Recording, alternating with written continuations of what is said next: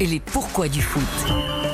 Et oui, parce que pendant un mois, on a le plaisir de vous retrouver, Florian Un bon chaque jour Plaisir à partagé. 8h35 pour un Ah ouais. Et ce matin, vous allez nous expliquer pourquoi à la Coupe du Monde, les Français ont été à jamais les premiers. Oui, à jamais les premiers, comme on dit à Marseille, à propos de la Ligue des Champions gagnée en 93. Alors, pas à l'avoir remporté, non, ce privilège est revenu au pays hôte, l'Uruguay. Bah alors, les Français ont été premiers à quoi? Eh bien, c'était le 13 juillet 1930. Le tirage au sort avait désigné France-Mexique comme match d'ouverture de ce premier mondial.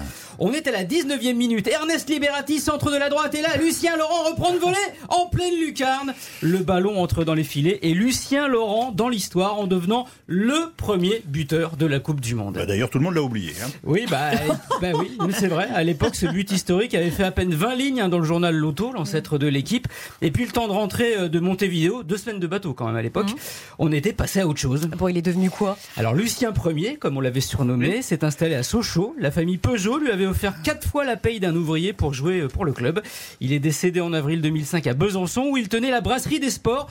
Il avait 97 ans, comme quoi le foot, bah, ça conserve. Bah, ouais. En effet, Lucien Premier. Merci beaucoup, Florent Gazan, et vous serez là donc tous les matins. On apprendra, je vous avais promis, hein, tous les jours, quelque chose autour de cette Coupe du Monde.